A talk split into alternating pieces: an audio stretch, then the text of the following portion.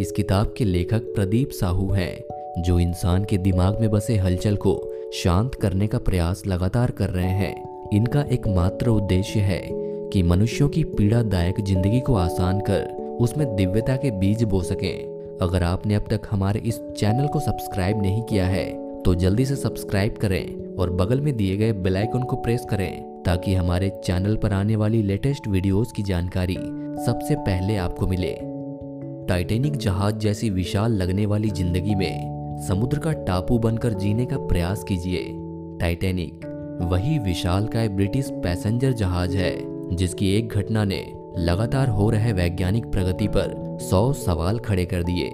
15 अप्रैल 1912 को हुई इस घटना ने दिल दहलाने वाला जो हड़कंप मचाया था, वो आज तक एक सबक बना हुआ है।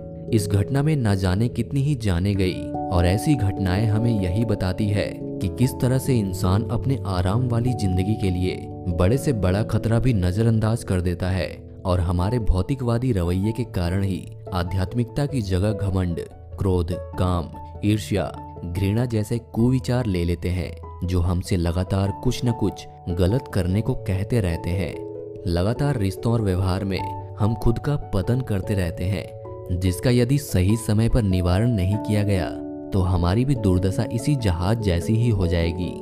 कैसे इस तरह की अनचाही परिस्थितियों से बचा जा सकता है? इस भयावह स्थिति का सामना हम तभी कर सकते हैं जब हम खुद के बारे में अच्छी तरह जानते हों। जब तक हम अपना परिचय भूत भविष्य वर्तमान नहीं जानेंगे, तब तक हम किसी न किसी तरह से नकारात्मक ऊर्जा में घिरे ही रहेंगे और इसी तरह अपने आप को, अपनों को कष्ट पहुंचाते रहेंगे। कभी कभी तो ऐसी स्थिति में फंसने के बाद हम अपना आपा खो बैठते हैं और आत्महत्या करना ही अपने सभी दुखों का निवारण मान लेते हैं। हम अपने दिमाग की बातें सुनते सुनते ये देख सुन ही नहीं पाते कि हमारा मन हमें क्या निर्देश दे रहा है। मन की आवाज़ न सुनने के कारण ही हम नकारात्मकता के गर्त में चले जाते हैं। हमारे विचारों और तर्क में थोड़ा सकारात्मक बदलाव लाने के लिए कई बार ईश्वर द्वारा भेजा गया मसीहा हमें आदेश देने आता है।